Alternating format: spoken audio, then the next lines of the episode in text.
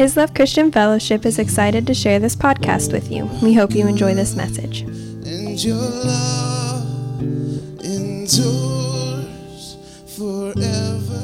Father, I just want to thank you, Lord, that we've been following you all our lives, and you are the passion, God, that just literally drives our life. And I'm so thankful. And I'm thankful that you bring refreshing, you bring new, you bring cries of breakthrough, you bring cries of revival. You bring all those things because you're always making things new. And Lord, we know we are entered in to a new season. Lord, I know Marty and several others said we've already crossed over. Now we're stepping on the giants. God, I praise you and thank you for mighty warriors, for mighty people of faith. And Lord, there's not an age difference here in that. Lord, it's a mighty people of faith who've believed you. And God, we want to believe you more. That's just where we're at. I want more. I want to believe you more. So come, Lord. Come.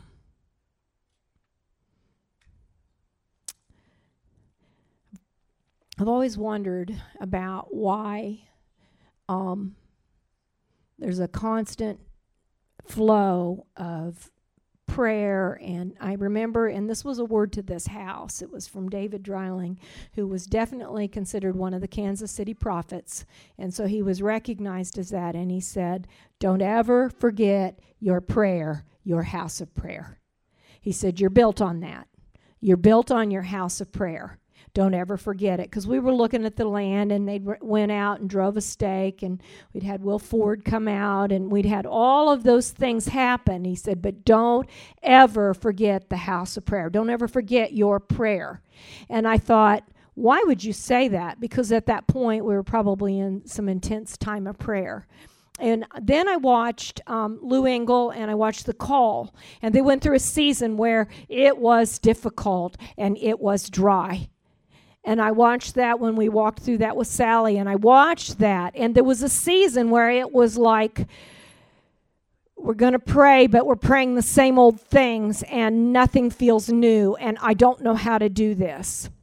Well, we had this season another time in our lives, and we had moved here, and we had lost our son, and we had gone through a lot of trials, but we were hungry for something new.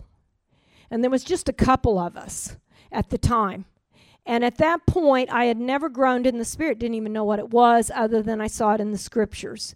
We had had baptism of the Holy Spirit and doctrines of that and moves of that, but not anything that was ongoing and pressing. And so I remember, in fact, Kim was with me. We went to see John Wimber, and he was one that had a movement of the Holy Spirit with Vineyard. And we went to Chicago. And it was the first time I'd ever seen manifestations of the Spirit. And there were things happening all over. It was 3,000 people in this huge auditorium. And manifestations of the Spirit were happening everywhere. And they were incredible. I mean, they were incredible. People were jerking and doing things that there was no way their body could do. And I was laughing because it was so much fun. I mean, I knew it was God. I could feel him. I remember when we went to see Benny Hinn, and there was a group of us went, and I took our kids, and we weren't sure about him either, you know. And we got to the outside of the building, and the Lord said, do you feel me? And I'm like, yeah, I do. And we went in. And I remember we had older teenage boys at that time, and they were kind of scoffing. And we were in there, and Benny went like that. And they fell flat on the ground. And, I mean, I remember that. And it was like, do you know that I'm way bigger than what you know? Do you know I'm bigger than your doctrines and how you've established what I'm going to do? So in that season, I got so hungry that I found myself groaning And then I found a scripture that made me feel better, said the Holy Spirit groaned. So that made me feel better about it. And then I started reading about revival and different ones, Praying Hyde and different ones that groaned in the Spirit before that happened. And then I was reading just recently Evan Roberts, but I read it again, and I was telling the kids, because a lot of people are on vacation right now, and so the worship on Friday night was smaller than it had been. In fact, it had been packed before, and it was smaller. And I said, Evan Roberts heard the word about prayer. And he said, you want to move of God, then you make sure you're at prayer meetings. You make sure you go. So he went to every prayer meeting he could find. And so he was hungry for that, and he did that for 13 years. So it's not like we're talking a wimpy thing going on here. And I've been to Moriah Chapel where it started, and it was littler than this church. It was little. It was probably maybe cut it down there. I mean, it wasn't any bigger than that, and it might even been a little bit smaller than that. And there were only 13 people in the meeting, and the Holy Spirit broke out and touched the whole world. Why? Because God moves through the power of prayer, and he moves through this hunger. And D.L. Moody, I remember reading him a long time ago, and he says, why do we cry out for revival in these things? Because we leak. Anybody here feel like they leak? You know that God is good. You had this wonderful manifestation, and then you go through life, and you feel like you leaked somewhere along the way, and you got discouraged where the Holy Spirit was so prevalent and powerful. He was at that point. You're just in a new place. You're in a new place where you're crying out again, make all things new. So we were clear back at that time, and I was so dry, and there was people upset in the church, and they were upset about, I don't know what. People can be upset. You know, I always hear this, and I want you to hear this. What's the church that hurt me? That's why I'm thinking, have you ever hurt anybody? Come on, it's people. It's not a church. It's not a body of believers. It's people. We hurt each other. And you know what? I have never, that I know of, intentionally hurt anybody. That I know of. I don't have it in my memory. I haven't. But I know I have. And I am totally sorry. I am totally sorry that I've hurt people. I'm totally sorry that maybe I didn't notice you that day. Or I don't know. I'm sorry. But the church is just people. And so there's no excuse about in the church or out of the church. Come on. People hurt people. They're not, the messes that happen on the earth are not just the church. It's just people. And we've got a Redeemer that came to heal people. So we're here where the doctor is. And he's healing hearts. We're here where the doctor is. So I'm here because I need it. Okay, so here we were in this place, and I was broken. We were dealing with financial stuff, and I just groaned. And I went down to Teresa Burnett's, and Andrew was with us, and we just got on our faces. We didn't even pray. And it was just this whole time, and it wasn't hard. I wasn't weeping. I wasn't bawling. It wasn't a, pity thing. I just groaned. And I groaned and groaned, and afterwards it felt good that I groaned. So something was birthing, and I didn't know it. And then I did it again. And then we ended up, Ron said, because I was a wreck, because I'm always a wreck at birth, and Ron said, I'm going to send her to Passion for Jesus. Well, I didn't know it was Toronto. And we had prayed about going to Toronto, but it was 12 hours away. And it was only 8 to go to Kansas City. Well, the whole Toronto group came and filled the auditorium. And I went. We took a group of 7 of us, and we went. And I groaned. And I cried out. And the Holy Spirit came in a way that I've never seen. Manifestations were happening all over the place, but it came to us. Marty didn't believe in it. She wasn't sure what she thought, and then she's on the floor laughing, right between the aisles. I mean, for hours and hours. I've seen people drunk in the Spirit or drinking in the Spirit, kinda, and I'm thinking, I think they're making it up, and sometimes you can just get a little tipsy, and that's good, and then there's times you're drunk, and I got drunk in the Spirit, and I didn't know I did. I mean, nobody touched me. I'd had nobody pray for me, nothing. I went up because I was desperate, and I fell to the ground, and I laid there. And I thought it was about 2 minutes. I really did. And I opened my eyes, and the whole place was empty. And I cried out to God, what in the world? And then I started laughing because I couldn't get up. And then I started crawling. And they're back there, and Marty's still rolling on the floor. And I mean, it was like, what is happening to us? I mean, all I knew, it was God was loving us. And we got back, I got back to my seat. I crawled. I didn't even care what people thought because I couldn't help it anyway. And supernatural, this is supernatural. I'm telling you, can't do it. I bowed like this. I bowed like this. Like that for 3 solid days. I bowed like that on the toilet. I bowed like that in bed. I bowed. I mean, my hair was filthy because it was on the ground almost all the time. And I couldn't help bowing, and then I would laugh because I had bowed. I couldn't sleep. We got, it's crazy. I drove the van back to the hotel, and I mean, I ended up in the bucket, the trash bucket right next to us. I mean, I am laughing so hard, and I am going, what in the world's going on? I don't know, but don't stop. Don't stop, Jesus. Don't stop what you're doing. The river was flowing, and he somehow got us back to the hotel. Then we couldn't get in our room. So half of us spent the night in the van laughing. I mean, it was amazing hour. It was amazing time. Well, we brought it back. We brought the bomb back. We thought, oh, boy, this church is going to love this. Come on. And it exploded, and guess who took it? The youth. The youth were on the ground. They were rolling, and they were taking it because they knew. And we had adults in the back going, there's no way. There's no way we're having this kind of stuff happen. We're not having this here. And my kids, get them up off the ground. And I didn't have a clue. I mean, I'm clueless.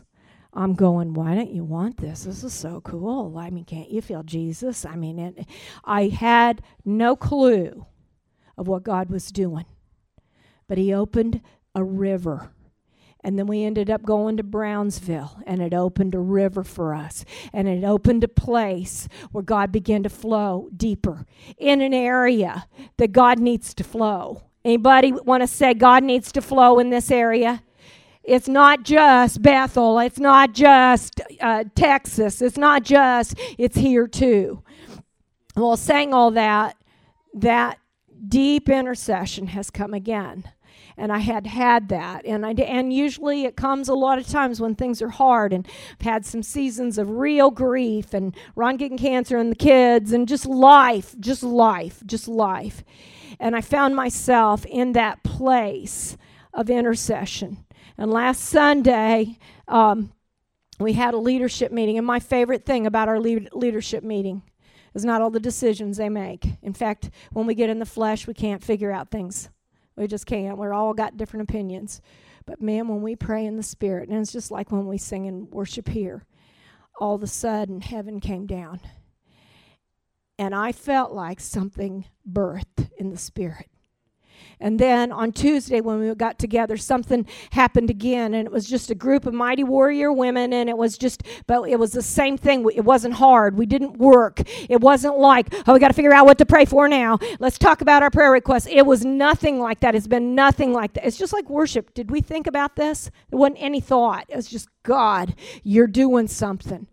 And I said something about, God's called us to raise up the family mountain. He's called us to this area for this thing. And Marty and Kristen both looked and said, and lightning struck right behind you, right when that happened. That's a sign and a wonder. And then I just read a word on Chuck Pierce the very next day that said, God's going to move in lightning strikes. It's going to be a suddenly, just like that. He's going to move. And I'm telling you, I was desperate in that hour. That I told somebody, I said, this is like the prayer that we had. This is what happened before the big move of God came. Well, you guys know, if you read Elijah List or any of the prophets of God or any that they're telling about all these moves of God, that God is getting ready to move. I saw it when we were worshiping on Friday night.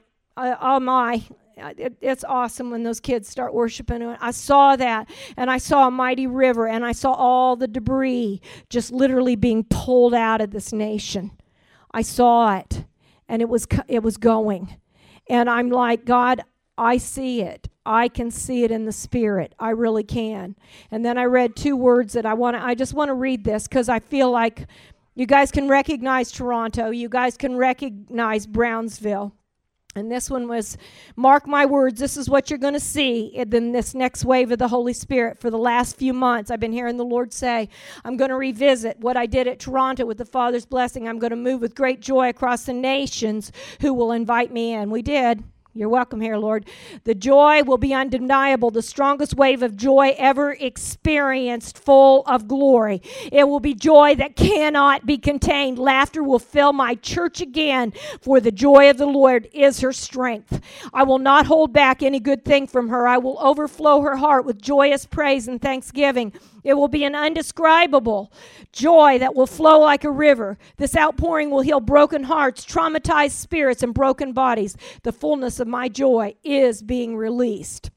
I will cause a fresh wind of change to blow in many hearts, and a spirit of repentance will revive them, causing them to rush to the altars like during the time of Brownsville revival. True change will take place in many lives because of the spirit of truth will visit them, and they'll repent of their sins. My glory and my presence will be so strong in the sanctuary that my children will be unable to stand. Anybody remember that?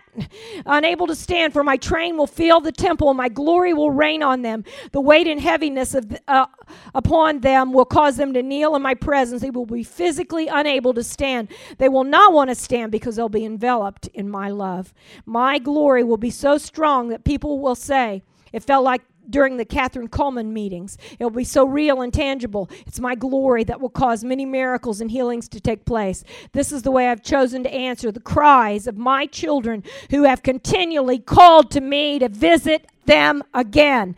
I am revisiting what I poured out in 94 in the Toronto outpouring and the Brownsville revival. I'm healing my bride, for the great harvest is at hand.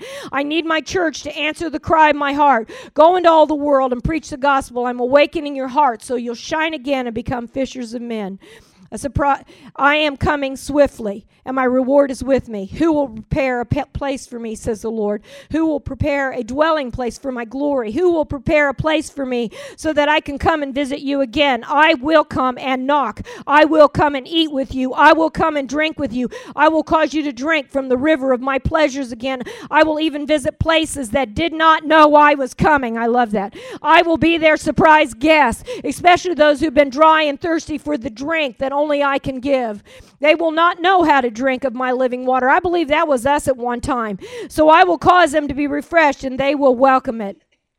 Many will welcome the fresh drink I bring, the new wine, but many will refuse me. And I'm not going on with that. Today, if you hear my voice, do not harden your hearts. Turn to me and enter into the greatest wave awakening history has ever seen. Now is the time. He who has ears to hear, let him hear. Yield to my presence. Yield to the Holy Ghost. I am knocking. I'm telling you, yes. I mean, I know, because we've been saying it too. You know, it's never a surprise to me because we're already speaking the words that he says. And then this was the other one.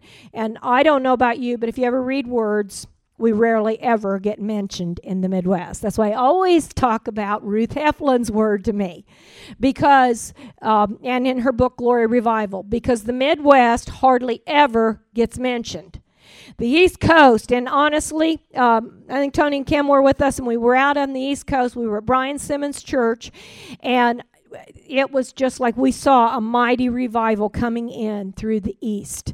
And it was that song, Shine, Jesus, Shine. And he was coming in literally through the East Coast. And it was going to be a huge, great awakening. And so I knew then, I've known for a long time, God's going to move. And he's coming in the East Coast like he did when the great awakenings happened. And then we've known that he's coming in through California. And we know this great revival is happening already in California. Things are moving and shifting. And so I don't know about you, but when you're a little child, you say, what about me, Daddy? What about me? I wasn't called to live on either coast. We loved living in Maine. California's cool. What about me, Daddy? What about here? And so I loved this word. For this is what the Lord of Heaven's army says. In a little while, I will again shake the heavens and the earth, the oceans and the dry land. I will shake all nations. What is desired by all the nations will come, and I will fill this house with glory, says the Lord Almighty.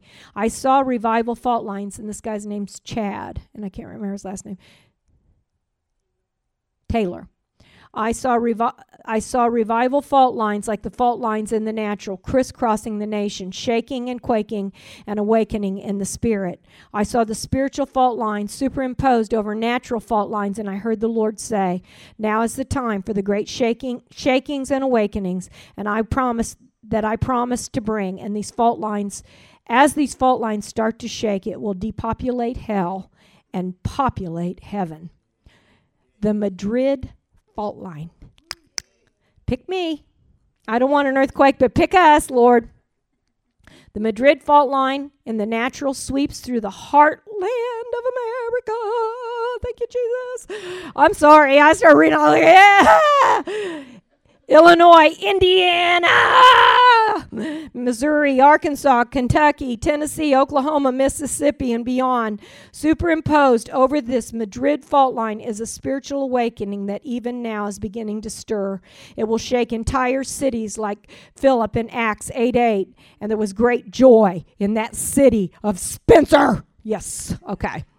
These spiritual fault lines running near and even concurrent with the natural fault lines are beginning to break open and move, and the aftershocks will be felt worldwide. It will cause the walls of resistance that have withstood great spiritual awakenings in the past to suddenly fall flat like the walls of Jericho. Mountains of unbelief and doubt will suddenly be moved as countless begin to cry, "Grace, grace to the mountains." What are you, great mountains? Before Zerubbabel, you'll become a plain. And he gave me that scripture this winter. And he will bring out the capstone accompanied by the shouts of grace, grace to it. And then he talks about the East Coast and tells the fault lines of the East Coast, which I want revival in the East Coast. I'm not saying that, but I'm just saying pick us, Lord. Lord, if you can pick Wales and a little Moriah Chapel, you can move here. And we're asking for an impacting over our whole region, not just Owen County or Spencer, but the whole region. And so what I'm going to say is I believe that explains our cry for revival that's been happening in us again. When we've been with the kids, they've been doing, it's just been happening. Tony had, almost a month of solid prayer with the kids. There's something going on. And honestly, it's not boring. Kids won't be there if it's boring. They won't. When I take the intercession group, and I had the littler ones because the older ones go back with Ron on Wednesday nights. So I take the littler ones. They pray. They want to come in and, Mama, are you going to do that tonight? Yeah, let's do it. I see God moving, and it's a gold river, and it's got fire on it. I'm like, yes, all right, keep going. Because they do. They're not going to be hindered like we have been with walls and unbelief that have hindered the bigness of our God. It explains our cry for revival, but something happens in life as we go from glory to glory. Amen to the glory. On the road of life's hardships, we forget who we are in Christ. It's not that we haven't had that message. I memorized that message when my children were little. For you are seated with Christ in heavenly places. You've died and your life is not your own. I quoted that. I memorized it, and every single day I quoted that. I'm seated with you, Jesus. I'm seated in heavenly places with you. And I quoted that. But I needed more encounter to see it. So we go from glory of seeing. And I want to see more. I'm not leaving this earth yet, so I want to see all I can see. I'm the wide-eyed kid that goes, I want to see more. My goodness, we haven't even touched what he wants to do. We forget our identity in our trials. In fact, our trials become our identity, only to need it renewed and upgraded again. Pick me. We haven't lost it. It never changed. We're still the glorious sons and daughters. It never changed. But we are being changed. Our minds, our thinking, our hearts from each new drink, each new encounter, each new thing God does. Cry out, people, for the new. He wants you to have the new. This season, he's been stressing two things at least that I can see to me. One, no matter what you feel or no matter what you see, no matter how hard it is, you can trust him. He's good, and he has good for you. He has good for you in his hand. For we know. How many can say that? We know. We know. We know. God causes, works all things for good for those who love him and are called to his destiny for them. You know, I hear about dreaming with God, but do you understand when you dream with God, it's God's dreams? It's not that he doesn't love your dreams. But I can tell you, your dreams are your dreams until they're sanctified. They are. God wants us to dream his dreams. They're bigger. And he knows. I mean, I still think of Heidi, who knew she had the talent to be an incredible ballerina, and her parents were going to pay for it. Now, don't you think she just missed it? Come on. And yet God said, that's not the dream I have for you. I'd like you to dance for me on the floor of a shack hut in Africa. That's where I'll be the audience of one who watches you. God wants us to teach our children, his dreams. The sky's the limit of what you can do, but it's not what you choose. It's what he chooses. I want to tell you a message that needs to go out to the body of Christ. It's the most rebellious message on earth. It's rebellious against the devil. It's rebellious against the world.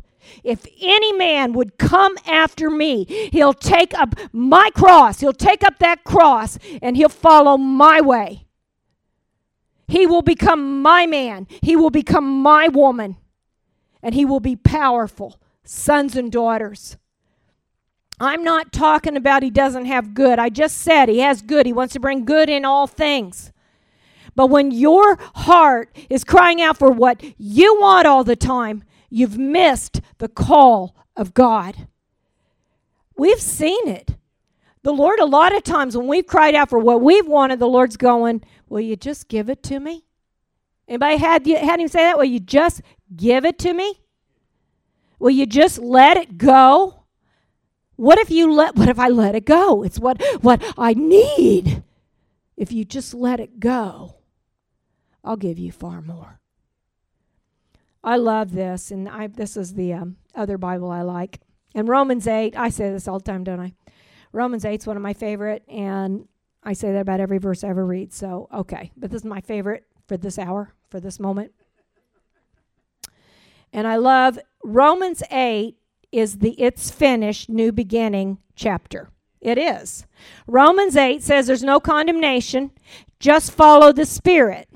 I saw that. It was so funny. I saw that in the leadership meeting. When we were moving in the Spirit, we were just like, shh. And then we had some property issues to discuss, and there was 15 opinions in the room. And the husbands and wives had different opinions. And we were having all these, and I was laughing. I thought it was hilarious. And I thought, that's us. And it's good. There's nothing wrong with that. Let's work in harmony. But God is calling us to work with him. What's on his heart? We don't always know, do we? I don't. I think God's saying, well, work in harmony with your brothers and sisters and you'll get there. Because they're listening too. Anyway, this is my scripture, 8:28. We are confident that God is able to orchestrate everything. I want you to say that.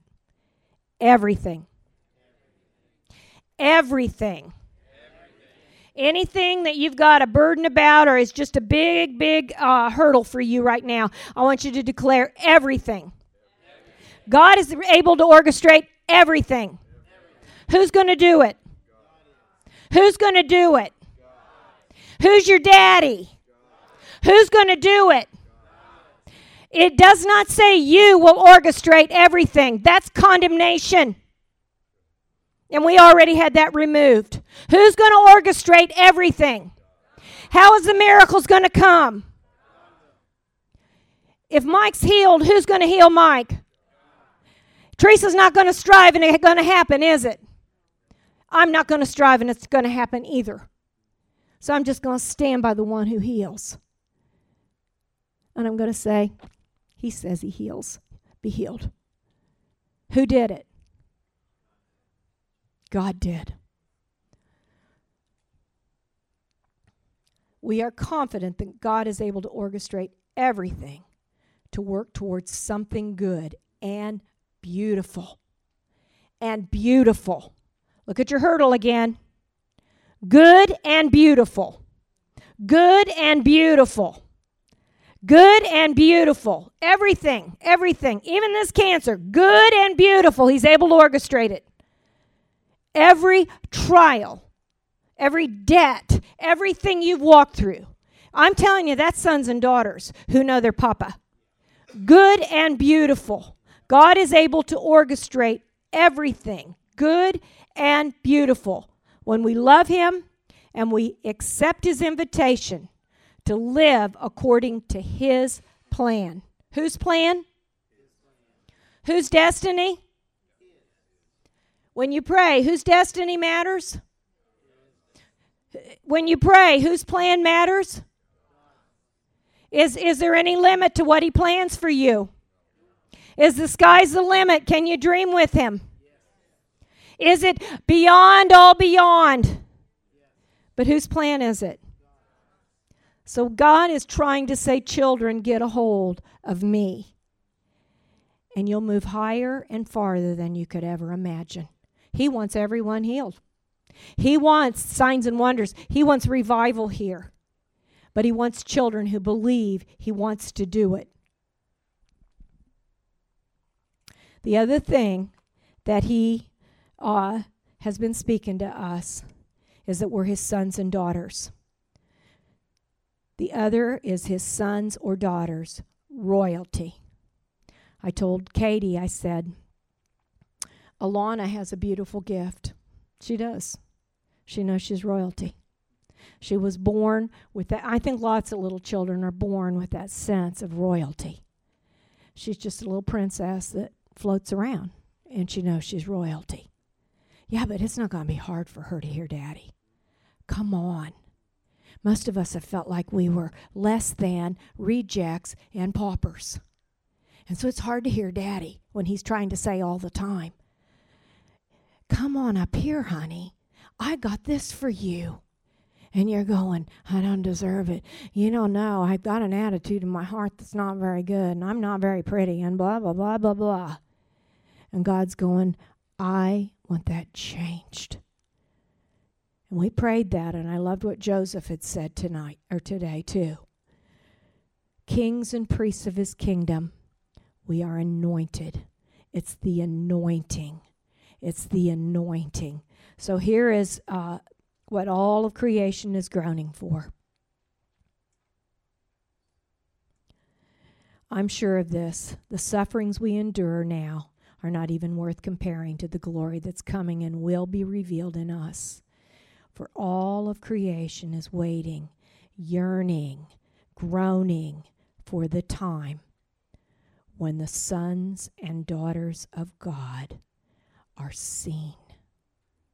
How can you be seen as a son and a daughter if you don't know it? If you don't think it? If you don't walk in it? All the promises are ours in Christ Jesus because you're a son and a daughter. You're pure. He does not look at you with problems.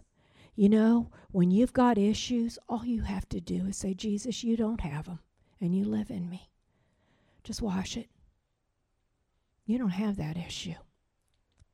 Well, another thing that's happening with this son and daughter thing, and I think Trent's preparing a sermon, and I bet it's going to be a little bit on this, but I want to read this because Ron reads to me every night, and yeah, I have to have my bedtime stories anyway. And he was reading this to me last night, and I said, "Oh my goodness, Lord, change me from the inside out to know what a daughter I am." For you to know what sons you are. The sky's the limits when we know. Well, it's called poverty thinking versus life or Zoe thinking, but what I saw was, then the Lord showed me this. He said, poverty thinking is just a lack of love. He said, you can put the love chapter in there too. When you don't know you're loved, and you don't love others, you have poverty. It's just, it's what it is. So you put the word love in there, and it's the same story. So I'm gonna read this. Poverty thinking says, and so I'm gonna say lack of love thinking too. If it's going to be, it's going to be up to me. We just read that. But life thinking, or Zoe, says the Lord is my shepherd, therefore I lack nothing. Poverty thinking says, or lack of love, you don't know who you are, I'm a victim. Things just happened to me. I was born in the wrong family. If I'd only been, and I've said those things, I'm sorry, I have. Love thinking says, I'm a son and a daughter. I'm an overcomer. That means that I'm going to have some things to overcome, which will only strengthen me, and write my history with God. And that, what did we say? These first generation people, what was that word that we were using? Transitional or pioneer. Okay, so you've had some overcoming things. It's just strengthened you, and it's going to make you strong for others and your history with God. Poverty, or lack of love, looks at a situation in terms of what is humanly possible. I can't ever see how we're going to get out of debt. Zoe thinking, because God doesn't love you, I can't see how we're ever going to get out of debt, and it's my responsibility. Rather than God loves me, I'm his daughter. And his riches are endless, and he'll take care of me. Zoe thinking, or life thinking, or love, child, looks to partner with God, with the God of the impossible. The anthem is, we cut off the giant's head, we eat giants for our bread. I see things differently. The impossible looks logical to me. I think it does to royalty. Have you ever seen anybody that... they always are expanding. They always know about finances. They never have a thing of thinking little. They don't think little. They don't think, oh, it's not possible. They don't think those things. And I'm like, Lord, it's time for the body of Christ, for me, to change. And I still say the issue comes down to there's no fear in love. Poverty will go when you know how loved you are. And you know you're a son and daughter. That's the issue of poverty. Poverty, and I saw this. Do you know that you can choose not to be jealous? Love is not jealous. And I love one of the translations that says, love chooses not to be jealous. Jealousy is a nasty, nasty thing because it doesn't hurt the person you're jealous of. It hurts you. It hurts you. You're the less than. You didn't get whatever the thing is. Poverty thinking gets jealous when someone else gets blessed or has a testimony. What if someone that's not, we don't know yet, gets raised up out of this church and is a miraculous musician, and you've been working on music all your life? Jealousy destroys you. You know, we had people leave the church and go help Chad start his church up in Indianapolis. Ron and I have had not one jealous thought. I am thrilled. Yeah, I miss them. I was glad to see Tom and Julie and Heath and Brittany yesterday, but their relatives are getting saved, and it's everything we've prayed for. And I am rejoicing. And I thought, God, I thank you. I thank you if churches expand in this area. I thank you for the work of God. I thank you for what you're doing. Jealousy only comes when you don't know how loved you are. It does. You don't have to be jealous about anything. Somebody gets picked ahead of you, it's okay. Papa loves you. If somebody gets noticed and you don't, if somebody gets the girl or the guy, so what? You know what? God's working your destiny out for good and perfect. I'm telling you, if we see jealousy destroyed in our lifetimes, that is going to be an amazing thing. I believe jealousy is right along with bitterness, and I hate it. I think it's one of the most ugly creatures, demons. I'd love to see the face, but I do think it is one of the most ugly creatures there is. I really do. Do you all know you are so beloved you have nothing ever to be jealous about? Nothing. Your Father owns everything and He owns you. So you're rich. No jealousy. I'm not jealous over big churches. I told Ron, we've talked about it, and we say all the time, godliness with contentment, and godliness, just Jesus in the home, is great gain. I've been in nice places. I've been in big places.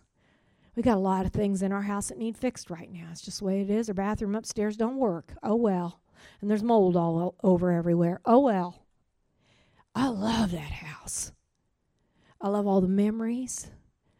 I love that my husband built it. And I don't care if it looks like HGTV. I don't. HGTV promotes jealousy. I don't have to have all of that. Do you know what makes me happy? What makes me happy is the now. I don't care if we have a huge sanctuary. Yeah, I want lots more people saved. Okay. I say yes to that. But I love what's here. I love everyone here. I'm like way content. Except I know there's more of God I don't have. And I'm not content about that. Jealousy, poverty thinking gets jealous when someone else gets blessed or has a testimony. And I'm not going to say all of the situation, but I've been so proud of Josh and Brian because there's been a situation where they've had to, and I said, how do you guys feel about that? And they're like, we don't care, we're blessing them. And I'm like, God, show yourself strong and mighty. Demonstrate your glory. It's not competition. You guys, we're not in competition. Poverty thinking believes, I will never get my break. Doesn't that sound like somebody unloved? I'll never get my break.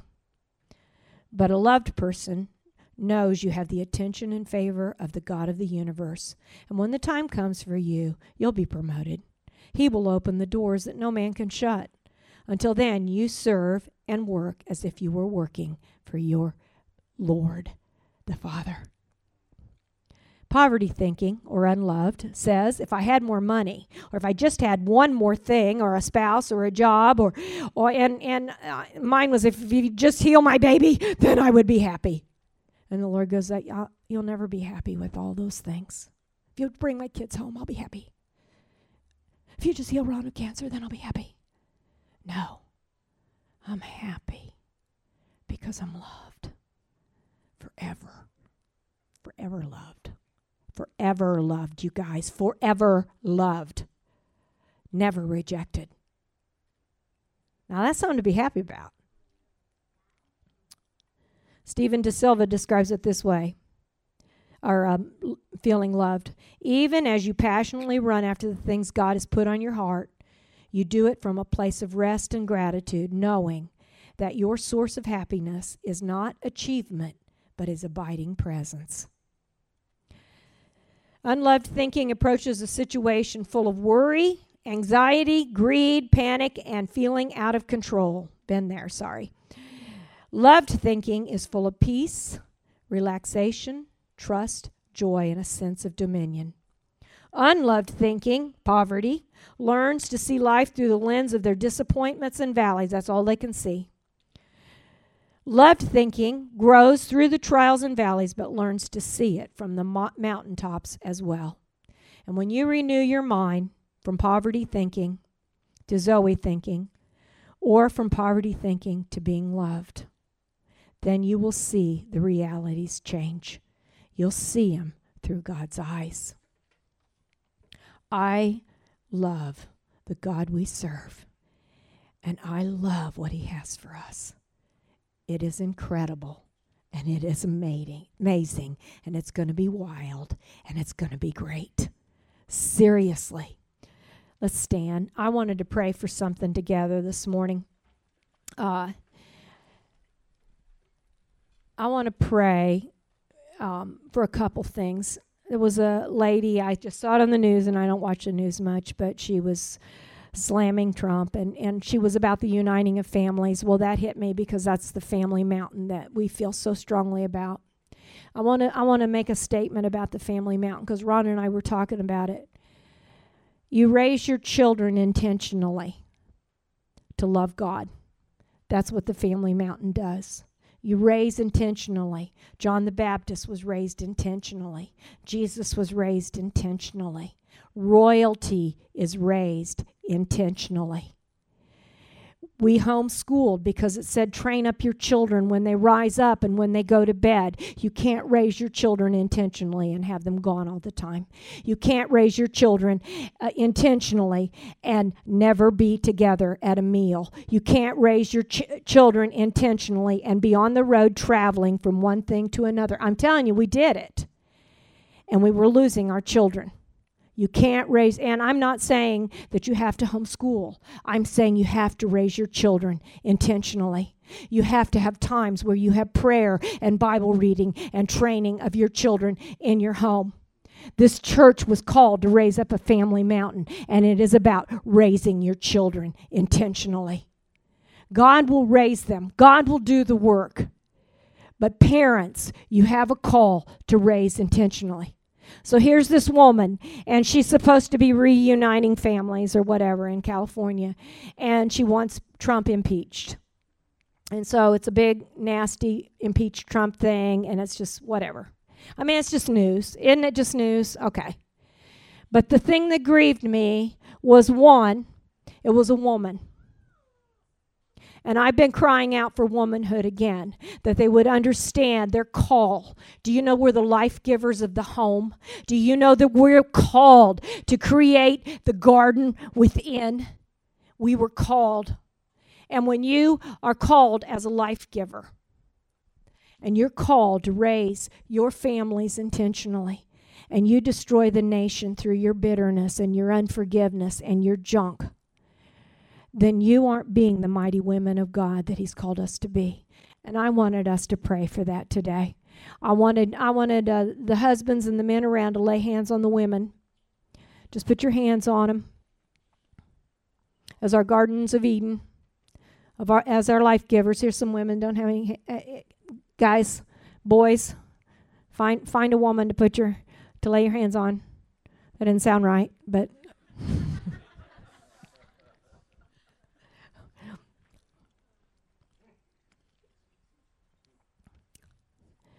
Father, we accepted the call as Eve, life givers, a long time ago, and that's Zoe. And that is the life of Jesus Christ. And it is intentional. And we accepted it, and we thank you for that call on our lives. Lord, we're mighty women of God, and we've chosen that banner. Lord, we're daughters, and we're royalty along with your sons. Father, we come to you in the name of Jesus, and we ask you to tear down the hatred in our nation that has risen up, the bitterness in women, the jealousy in women, and Lord, the venom in women against men, against leadership, against anything, Lord, that can entice and turn things into a bitter war. Father, in the name of Jesus, we speak as the women of God, and we say, come down. Come down hatred, come down bitterness, come down jealousy, come down lies. And Lord, we do ask that you would raise up the mountain of the Lord. We do ask that you would raise up the homes and the families. We do ask, Lord, that you would raise up the godly and unite families and bring prodigals home. We do ask that you would heal our land, but we ask you. And we bless our president. We bless our leadership. We bless those that are in office. We bless all of those, Lord, endeavoring to work for you, God. We bless them in Jesus' name. And we ask you to guide them. We ask you to protect them. And we ask you, Lord, to protect this nation. And God, we ask for revival again in Jesus' name for our nation. And we thank you for it. Thank you, Lord. Amen. Thank you for listening to this message.